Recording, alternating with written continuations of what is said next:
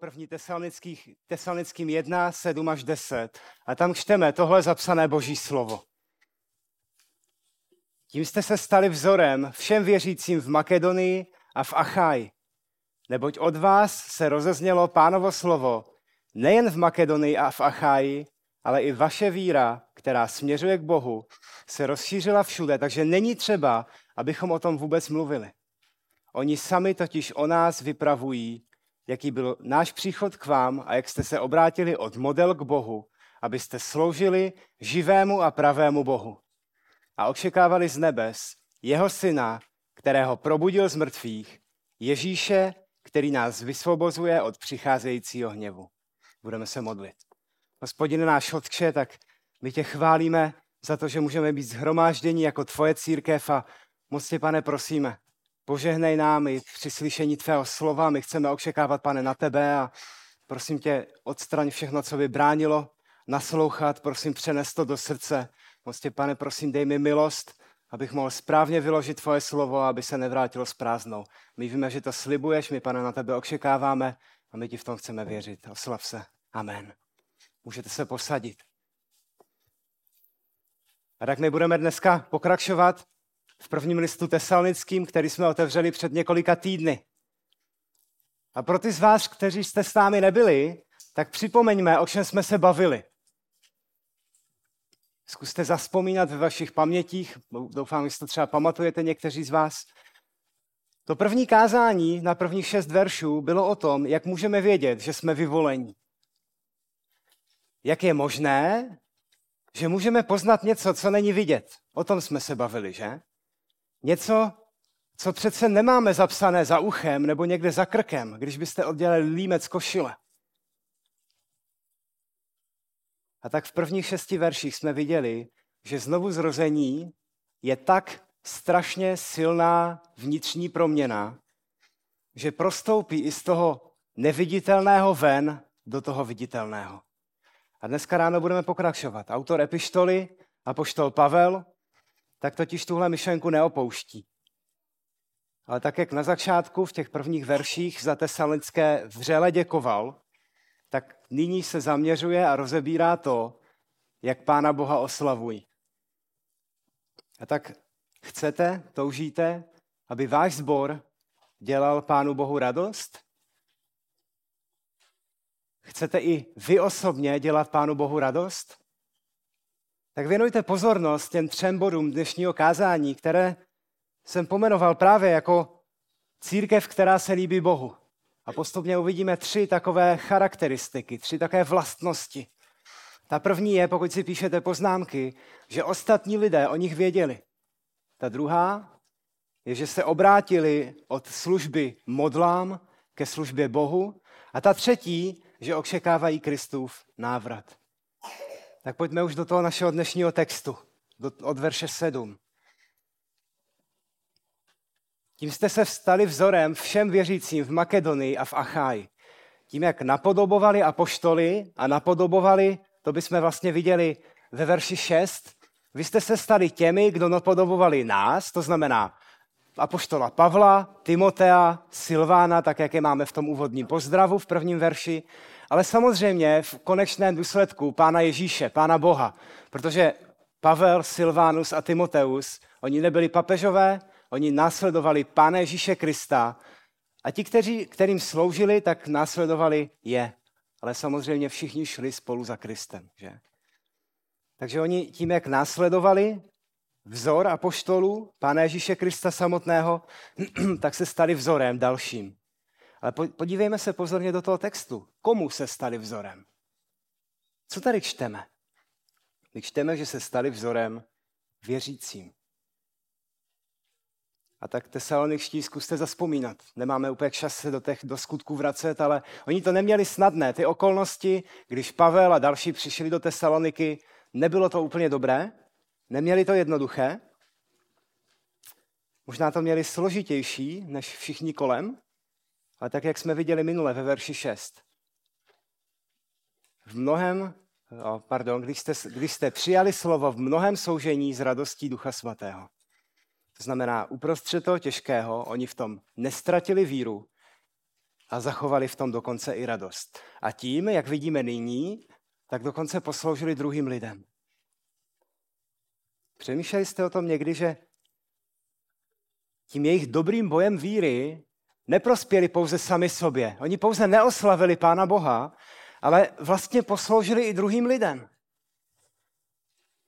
A tak, bratři a sestry, neberme naše těžkosti a, a ty věci, které nás trápí, možná i protivenství, které zažíváte, které přijde z různých stran, neberme to jako prokletí, ale berme to jako něco, co Pán Bůh vidí a v tom Pán Bůh koná a možná si to použije právě k tomu, aby sloužil i druhým lidem, přesně jako tady. A tak lidé o nich věděli. Svoji víru a evangelium si nenechali pro sebe. Ale ta, ta jejich víra, jejich evangelium se rozšířila, jak čteme, až za hranice provincie Makedonie, tak potom do Acháje. A kdybyste se podívali na mapu, tak vlastně provincie Makedonie, to je, to je kde je Tesalonika, a potom provincie Acháje se táhne od středního Řecka až dolů k moři, abyste si to dokázali dobře připodobnit k moři. A vlastně v té Acháji bychom našli například Korint, anebo třeba i Atény, tyhle, tyhle velká města. Ve verši 8 potom vidíme, Pavel to rozebírá ještě do, více podrobně. Tesaloničtí oni byli zapáleni pro evangelium a tak ho přijali. A potom se o něm hnedka sdíleli dál. Neboť od vás se rozeznělo pánovo slovo, nejen v Makedonii a v Acháji, ale i vaše víra, která směřuje k Bohu, se rozšířila všude, takže není třeba, abychom o tom vůbec mluvili. Oni evangelium přijali a hnedka ho předávali dále. To, co naznačuje původní text v řečtině, tak je, že evangelium je, je, je tak strašně moc zasáhlo a tak strašně moc změnilo, že od nich znělo dále jako taková ozvěna. Určitě víte, i děti, jak funguje ozvěna. A oni si ho nemohli nechat pro sebe. Nemohli být jako nějaká, nějaký kus pěny, kterou používáme, abychom utlumili zvuk. To evangelium k ním přišlo, také proměnilo a oni nemohli mlčet. Oni ho museli šířit dál. Tak přátelé, bratři a sestry, pokud opravdu věříme, že evangelium je jedinou nadějí pro lidi kolem nás. Pro moji, pro tvoji rodinu, pro moje, pro tvoje kolegy, nevěřící kolegy v práci, známí a kamarády, tak si ho nemůžeme nechat pro sebe. Ano, možná ho odmítnou, možná s nám vysmějí, ale pamatujme, mně i tobě taky někdo musel svědčit. Jinak bychom neuvěřili. A mimochodem to, k čemu nás jako církev Pán Ježíš Kristus volá, vy to určitě všichni znáte, to veliké poslání je jaké? Abychom co? Abychom seděli doma a mlčeli? Ne, abychom činili učetníky, že? Abychom zvěstovali evangelium, abychom činili učedníky a učili je zachovávat všechno, co nás Pán Ježíš naučil a co nám přikázal. A my to vidíme, že? Potom ve zbytku toho verše 8, že to jejich svědectví se vlastně šířilo po dvou kolejích. Po té první koleji bychom mohli říct, že bylo to evangelium a po té druhé koleji se šířilo to, co možná nebylo úplně ústy, ale to, co jejich zvěst provázelo. Tím, jak taky žili, že? Oni to, co zvěstovali, tak podle toho žili.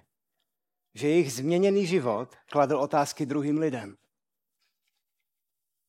Jejich změněný život, kdy najednou prostě viděli jiného člověka, tak dokazoval, že Kristus je víc než jenom nějaký další filozofický proud.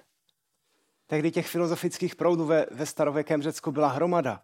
A nemilte se, dneska jich není o nic méně. Jenom dneska se řekne, že každý má svoji pravdu, že? Tak už to tolik neřešíme. Ale Pán Ježíš Kristus dokázal, nebo to, jak žili, to dokázalo, že Pán Ježíš je víc než nějaký životní styl. Víc než nějaká další dieta, kterou když začneš dodržovat, já to spíš stáhnu k sobě, abyste se neurazili, tak když konečně začnu dodržovat tuhle další dietu, tak konečně zhubnu. Nebo další zázračná investice, do které když konečně dám všechny své peníze, tak už nebudu muset nikdy pracovat. Ne, Pán Ježíš Kristus je víc. Pán Ježíš Kristus mění všechno. A, a my, když bychom se podívali zpátky do toho minulého textu, tak si připomeňme, že evangelium k ním přišlo v boží moci. Je to ve verši 5, kdybyste se dívali do toho textu. V autoritě. Nebylo to kvůli působivým řečníkům, ale kvůli duchu svatému, který jim ukázal na vlastní hřích a na to, že potřebují Krista. A že potřebují Kristovu spravedlnost. Protože ta lidská, přátelé, i kdybyste byli ti nejspravedlivější v téhle místnosti, nebo v celé Kuřimi, nebo na celé Moravě, nebo dokonce na celém světě, tak nikdy nemůže stačit na to, abyste se postavili před svatého Boha.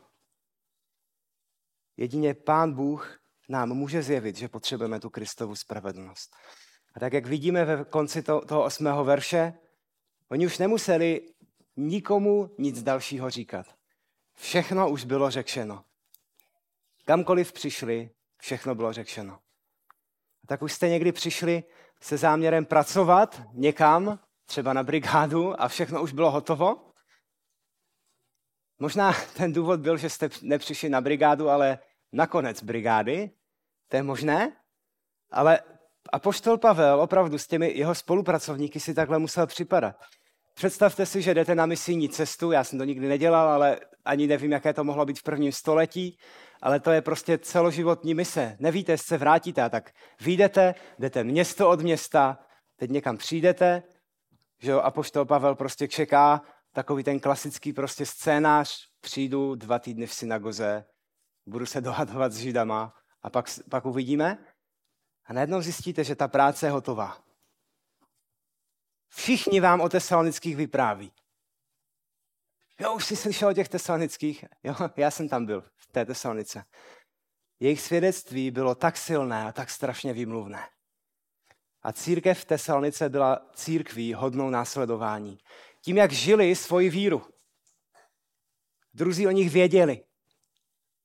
Díky tomu, jak uváděli svoje neviditelné vyvolení a neviditelné spasení ve viditelnou praxi. Jak? Tím, že se odvrátili od služby model, nebo pardon, spíše modlám ke službě Bohu. A to je druhý bod dnešního kázání od verše 9. Pojďme se tam přesunout. Kamkoliv přišli a chtěli se sdílet o evangeliu a vyprávět o tesalonických jako tom příkladu, kdy lidé reagovali, tak oni už slyšeli, jo, to už dávno víme. Všude se o nich mluvilo. Všichni vypráví, jaké to bylo, když do Tesaloniky přišlo evangelium. Jaké to tedy bylo? Co se tam stalo? Co je tak, co je tak výjimečné? Výjimečná je ta jejich radikální reakce, víte? A to hnedka dvěma způsoby. Oni byli evangeliem radikálně zasaženi, ne proto, že apoštol Pavel byl dobrý řečník, to bychom v písmu viděli, že jeho, ně, že teď o něm se i psalo, tvoje dopisy jsou mocné, ale ty, když někam přijdeš, uh, to, to není moc mocné. Ne, oni byli radikálně zasaženi, protože pán Bůh pracoval. A za druhé, oni byli radikálně proměnění, protože pán Bůh pracoval. Od uctívání všeho možného, falešného, se radikálně, hned, bez kompromisu, obrátili k uctívání jediného, jediného pravého. A víte, oni sloužili kde k čemu? Jenom tak přemýšlejte, i co si možná pamatujete ze školy o starověkém Řecku. Falešných božstev bylo obrovské množství. Ve starověkém Řecku oni měli celý systém bohu, že? Chrámy bohyním a v nich soustavná, chtěl jsem říct bohoslužba, ale samozřejmě modloslužba, toho nejodpornějšího charakteru. O tom ani nemusím mluvit. Bratři, Sestry, to ale není jenom v Tesalonice. To není jenom v Efezu, kde víme o těch velkých chrámech a o těch ohavnostech, nebo někde v Korintu. Odporná města, že tehdy? Je to i v nás. Každý člověk v každé době má plné srdce vlastních model. Možná jsme jim nepostavili kamenné chrámy. Možná nemáte doma žádné sošky a pokud máte, tak potřebujete se jich zbavit. Ale tím chrámem nemusí být nic kamenného. Tím chrámem může být právě naše srdce. A proto nemůžeme říct, jo, Tesalonika, jo, Korint, jo, Efes, to, to, to, to my neděláme. A my si ty naše modly v tom našem srdci tak opekšováváme. My si je tam, my, my si je hýčkáme.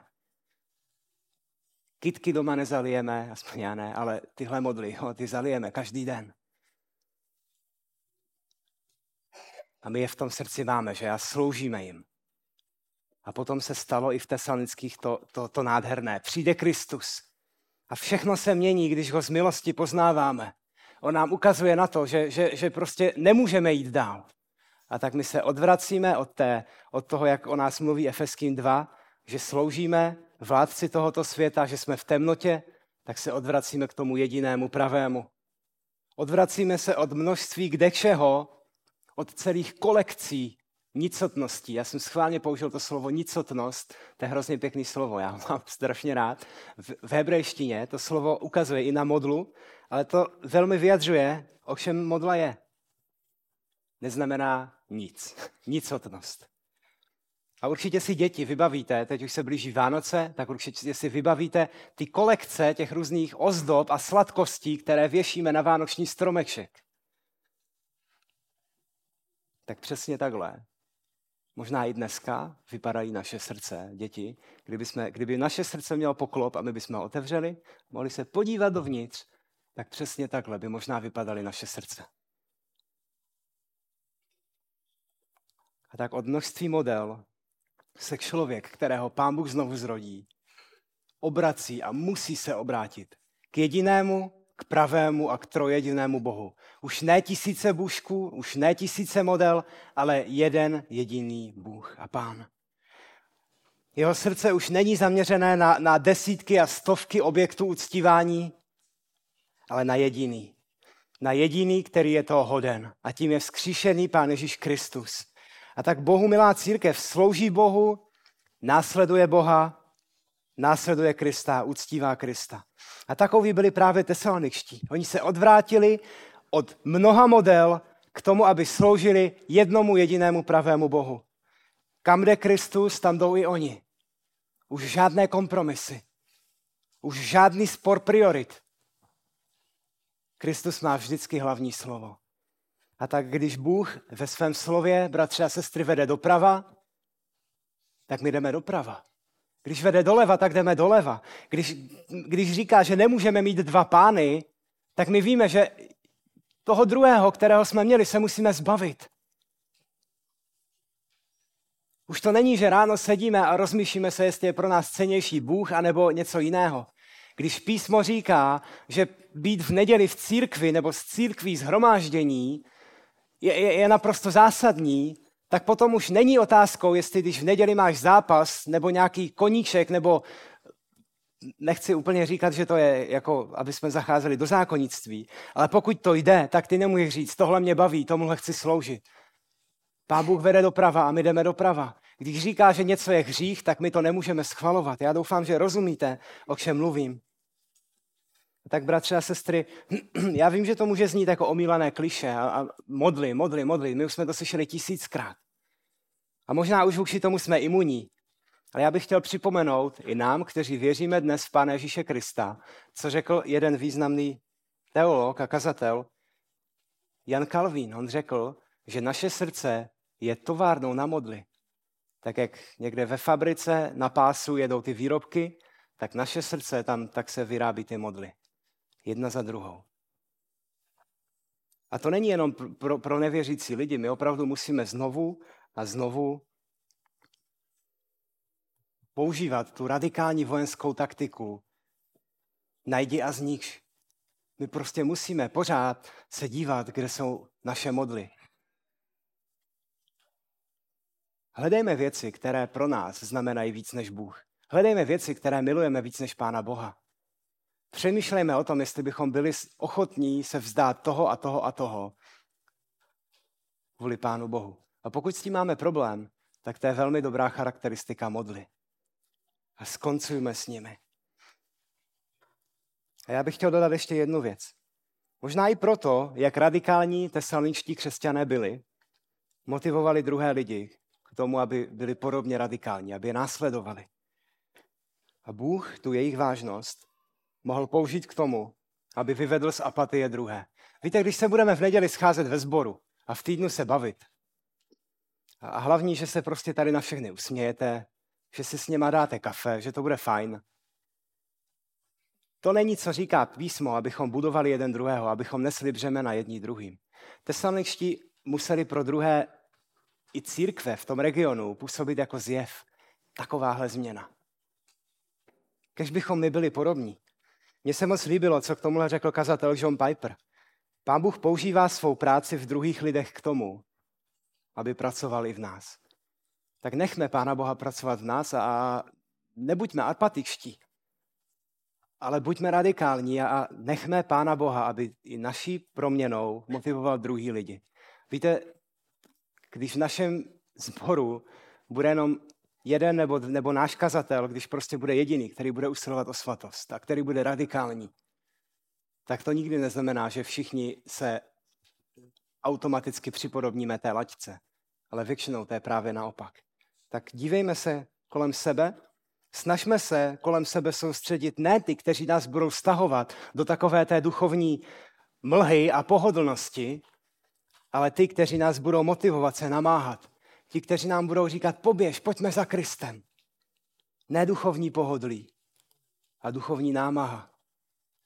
Křesťanský život je popisován ne jako sezení na gauši, ale jako běh. A jak kdo si prohlásil, pokání není to, když brekšíš. Opravdové pokání je to, které tě mění. Nejenom litovat svého hříchu, nejenom nějaký sentiment, nejenom emoce, ale proměna. Protože pokání je něco, co v nás koná Pán Bůh a není to jenom o emocích. A tak tesaloničtí se radikálně odvrátili od toho, kde byli. Od služby mnoha modlám ke službě jedinému Bohu. A tak tím se stali příkladem všem kolem. A tím jsou příkladem církve, která se líbí Bohu. A to byl druhý bod dnešního kázání. A tak pojďme k tomu poslednímu. Protože Bohu milá církev nejenom svědčí, nejenom slouží, ale i očekává na Kristův návrat. To bychom viděli ve verši 10. Pán Ježíš Kristus pro tesalonické nebyl jenom nějaká amorfní, beztvará představa nějakého božstva, nějaký, možná bychom mohli říct, ideál, na který si nemůžou sáhnout, něco nedosažitelného tam někde ve vzduchu. Pro ně byl pán Ježíš Kristus velmi osobní. Křesťané pouze, pouze zbožně nedoufají, že by Kristus mohl přijít, jo, to by bylo super, asi se to nestane, ale bylo by to super, kdyby se pro nás vrátil. Oni ví, že se vrátí, oni ví, že s ním jednou budou a oni ho očekávají. Přesně tak, jak je slíbeno ve skutcích 1.11. Já vám to přečtu, protože na televizi byste neviděli. Tento Ježíš, který byl od vás vzat z hůru, přijde právě tak, jak jste ho viděli odcházet do nebe. To bylo řečeno, když pán Ježíš byl vzat do nebes. A tak list první, te, první tesalonickým je o eschatologii. Eschatologie to je oblast teologie, nauka o posledních věcech. Je o eschatologii, a, a, ale zde ukazuje spíše než na to, co kdy bude, na nějakou teorii, tak ukazuje na tu dobu očekávání. A tak co to znamená, že církev očekává? Omlouvám se, lepší ilustrace mě nenapadla, ale je to jako když hrajete fotbal nebo nějakou hru, třeba na táboře děti. A vy víte, že už běží poslední minuty. Tak i když sledujete někde fotbal v televizi, tak víte, že ty poslední minuty, dobře, jeden tým někdy zakopává míš, ale druhý se snaží. A většinou ty poslední minuty jsou velmi intenzivní. Když je nějaká hra na táboře a prostě je poslední půl minuty do konce, tak všichni se snaží urvat co nejvíc bodů. Protože už ví, že žádný čas další nebude, že už nemáme nic, nemůžeme nic dalšího udělat s tím výsledkem a tak se snažíme, co můžeme. Víte, že my také nevíme, kdy bude přesně konec toho námi určeného času, kdy se setkáme s Kristem. Kež bychom i my jako církev takhle napnuli síly k tomu, k čemu jsme voláni.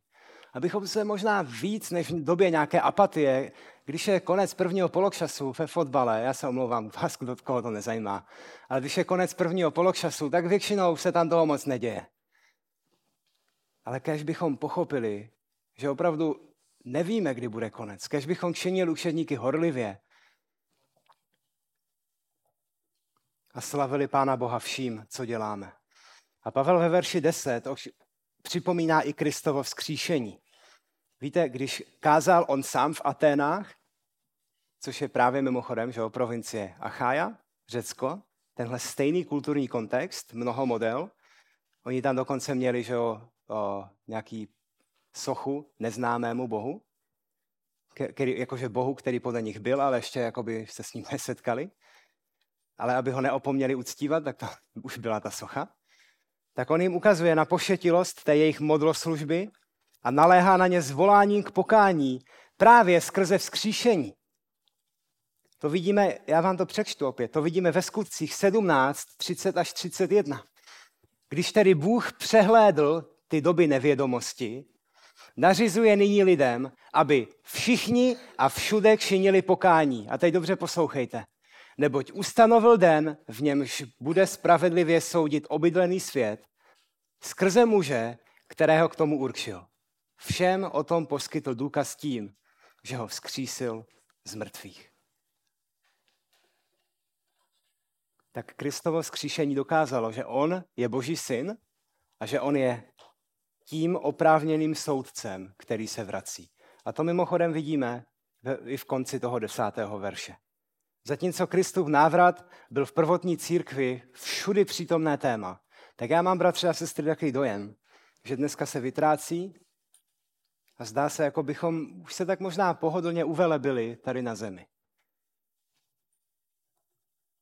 Jak ale někdo může říct, že je zapálený křesťan, když není nadšený ohledně Kristova návratu? Když není vášnivý? možná nevíme, kdy to bude, možná nevíme, kdy co bude, přesně. A to je v pořádku, ale víme jedno. A na tom bychom se měli všichni zhodnout, že on se vrátí. On přijde. A víte, co je krásné? Že on přijde pro nás. To by nás mělo zajímat. Víte, já věřím, že návrat Krista byl hlavní motivací pro to, proč oni tehdy žili, jak žili. Oni čekali, že to prostě může být kdykoliv. A to je k zamyšlení pro nás i v dnešní době. Pán Ježíš se vrátí. Co to znamená, že se vrátí? Písmo říká, že se vrátí, aby vysvobodil, to vidíme přímo tady v tom textu, ale také, aby soudil. Pomohu si vlastně s textem z 2. tesalonickým, taky to tady mám pro vás nachystané. Je to 2. tesalonickým úplně ty stejné verše, akorát o jednu knihu dál. 2. tesalonickým 1, 7 až 10. A tam čteme tohle. A vám, kteří jste v soužení úlevou spolu s námi, až se zjeví z nebe Pán Ježíš se svými mocnými anděli a v plameni ohně bude trestat ty, kteří neuznávají Boha a ty, kteří nejsou poslušní Evangelia, našeho Pána Ježíše. Ti ponesou trest, věčnou zkázu v odloučení od pánovi tváře a od slávy jeho síly.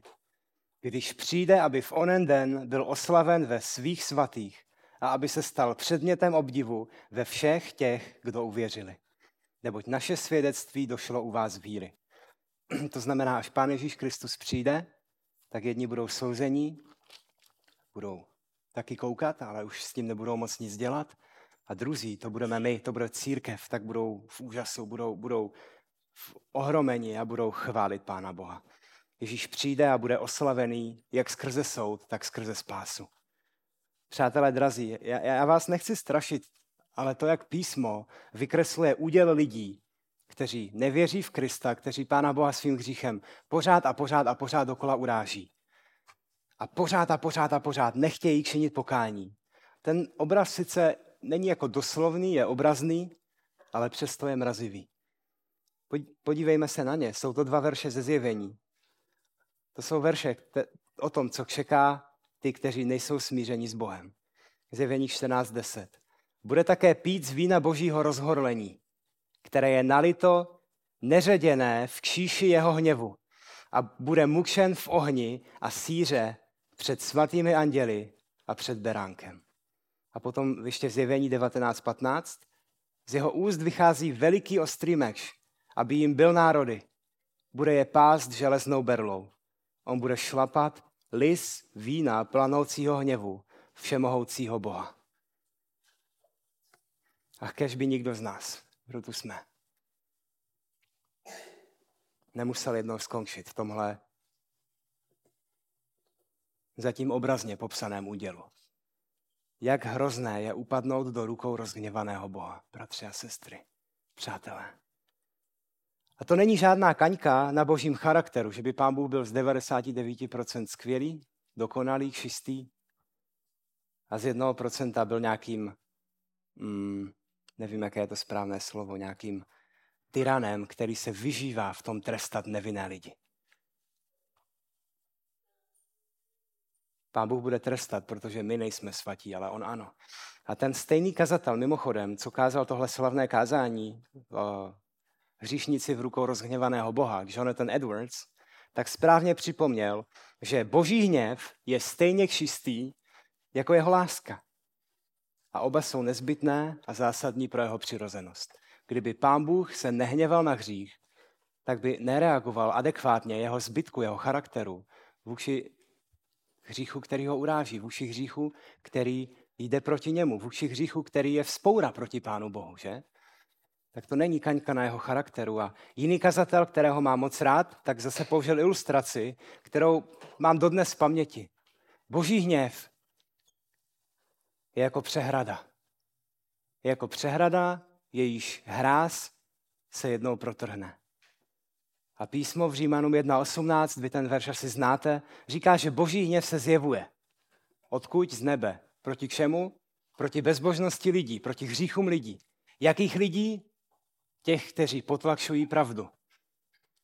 A tak pán Bůh ten svůj hněv zadržuje, dává milost, den za dnem. To vidíme teď. Když se podíváte kolem světa, kolem sebe do světa, tak vidíme, jak je svět zlý. Za dnem mi zadržuje. Ovšem, jak dlouho ještě? A to je věc, kterou my nevíme. Víme ale, že až se vrátí, jak říká 2. Tesalenským 1, tak se vrátí s anděli a v plamenech ohně bude trestat. Pán Ježíš Kristus nepřijde a neřekne, jo, tak pojďme si sednout do kavárny a pojďme si o tom popovídat. Ne, on přijde s anděli a v plamenech ohně bude trestat ty, kteří neuvěřili. A tak pokud v Krista nevěříš, já tě prosím, neposlouchej mě, ale poslouchej tohle boží slovo já tě musím varovat a já z toho nemám radost, ale musím. Nečekej, než bude pozdě. Myslíš si, že by ses mohl postavit někde pod vodopád? Jenom si představ, že bys letěl do Spojených států, doufám, že nejsou v Kanadě, to je někde u hranic, Niagarský vodopády, že bys tam letěl, stoupl si pod ty vodopády, teď by na tebe padala všechna ta voda a že bys to ustál, že by tě nerozdrtila nebo pod přehradu, která se protrhne a tekla by, tekly by ty prostě miliony kubických metrů vody a ty bys tam stál jak Rambo a nezdrtilo by tě to? Co teprve přehrada božího hněvu? Nenadarmo je Kristus písmu přirovnáván k arše. Jenom si připomeňte biblickou potopu. Protože ten, kdo je mimo archu, tak je bez šance. Bude zničený tak čiň pokání, přijď ke Kristu, spolehni se na něho, než bude pozdě. O, jak velká záchrana, že nás tohle, nás křesťany, tohle nemusí čekat. Jak vděční bychom měli být. A tak já závěrem chci mluvit k vám, kteří v Krista věříte, anebo minimálně se k němu hlásíte. Dovolte mi položit otázku. Jak žiješ ve světle jeho návratu? Nebo spíše, Hraje vůbec to, že Pán Ježíš se jednou vrátí nějakou roli ve tvém životě?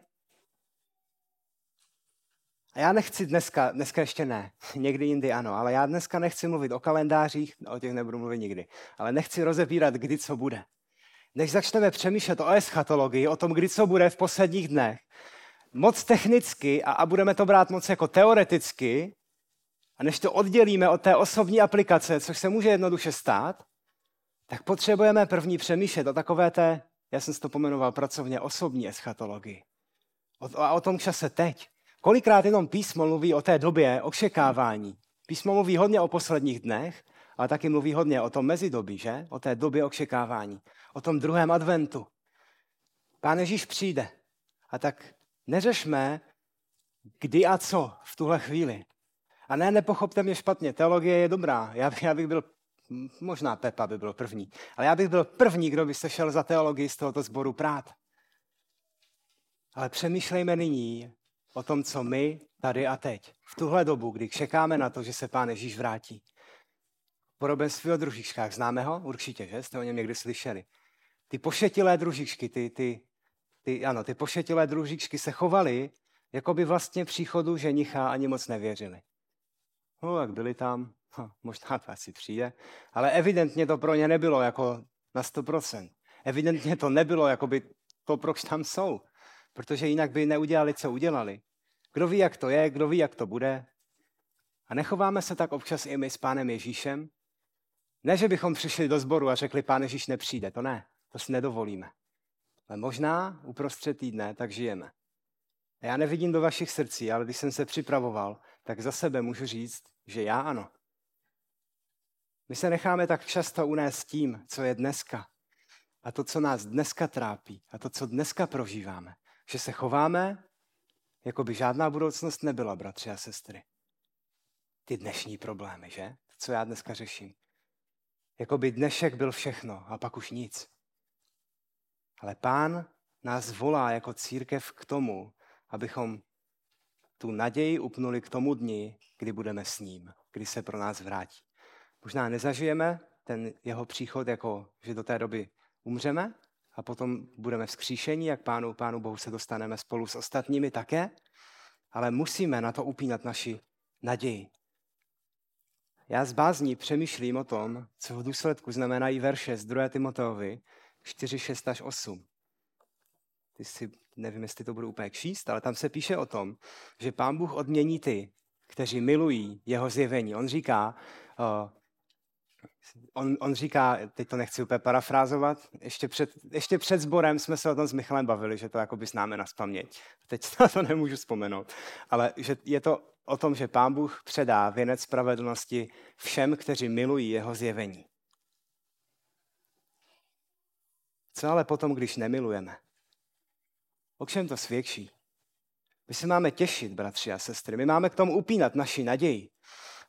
Podobně jako třeba při povodni. Uprostřed povodní, když jsou lidi někde odříznutí. Někde stojí na střeše domu, protože ten dům je až po střechu potopený. Tam utekli a teď čekají, až přijede šlun. Až proletí ten vrtulník. Pak o nás budou vědět, pak nás vyzvednou a všechno bude, jak má být.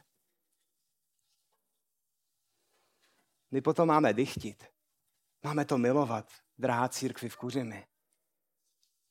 Protože milovat jeho zjevení, to až on se zjeví, to je to, co to znamená, jeho zjevení, jeho příchod, to vlastně znamená milovat Krista nyní, i když tady není, protože my víme, že je v nebi, ale že se vrátí. Je to jenom vlastně milovat Krista nyní směrem do budoucna.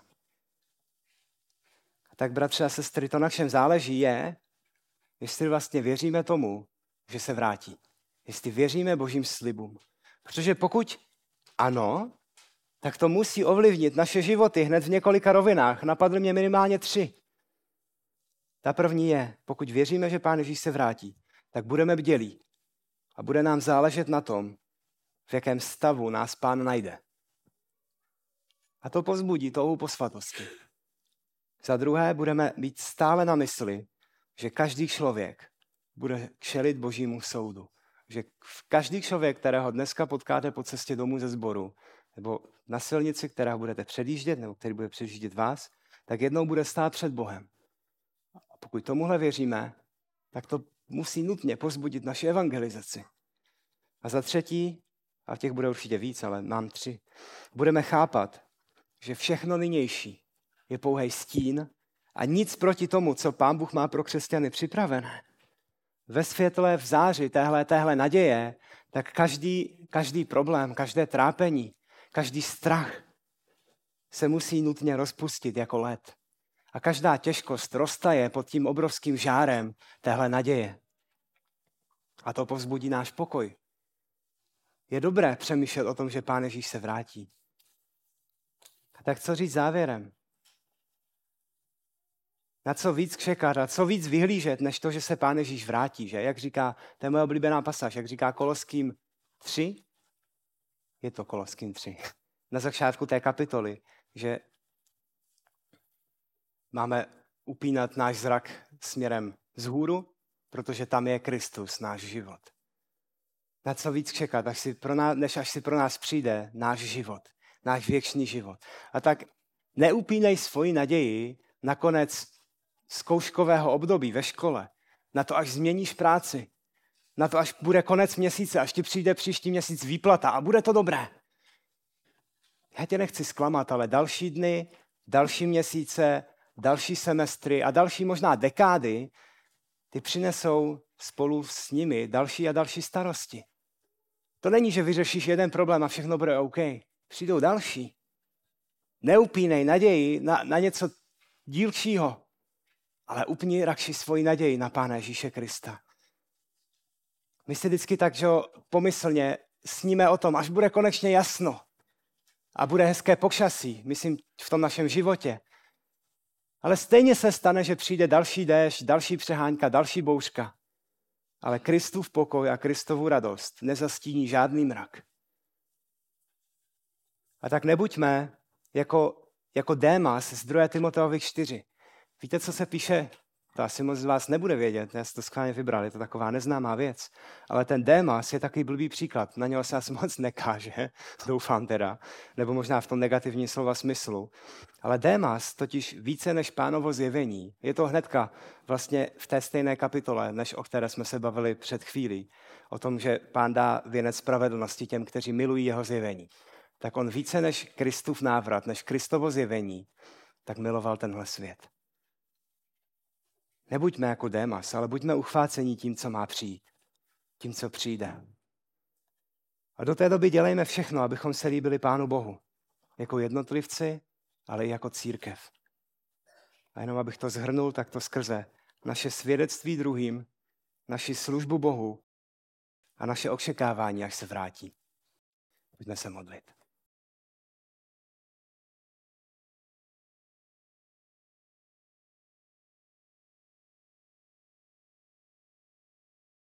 Hospodine náš Otče, tak my tě chválíme za milost, kterou si nám projevil a děkujeme ti, že se snad námi smiloval, že si, pane, dal Pána Ježíše Krista, který přišel, aby zemřel místo nás na našem místě, aby nesl trest, který jsme měli nést my. A děkujeme ti, že jsi nás povolal k tomuhle nádhernému spasení, kdy jsme z tvojí milosti mohli odvrátit srdce od všech možných model k jedinému pravému Bohu a že jsme mohli pochopit, že jsi naše jediná naděje, pane Ježíši. My víme, že to není samozřejmost, my ti chceme děkovat a chceme tě tak, pane, prosit, aby tahle skutečnost nás motivovala k tomu, že budeme se chtít o evangeliu sdílet, protože víme, že ho potřebují ostatní lidi, abychom, pane, každý den hledali a níkšili všechno, co bere tvoji slávu v našem srdci, ať jsme, pane, radikální, ať jeden druhému si navzájem sloužíme a nakonec tě chci moc prosit, abys nám pomohl, abychom opravdu vyhlíželi tebe, pane, aby jsme upínali naši naději a k tomu, až ty se vrátíš, až budeme jednou, pane, s tebou, abychom si tak moc neudělali pohodlí a nezalíbilo s nám na tomhle světě. Protože všechno, co nám může dávat tenhle svět, to, co pane, ty nám dal v tomhle světě, ty nejkrásnější pozemské věci, se nedají vůbec srovnat s tím, co pro nás jednou máš nachystané. Na věčnosti, až budeme s tebou, a tak tě, pane, prosím, abys nám v tom pomohl a abys nám v tom dal víru a sílu tomuhle věřit. Amen.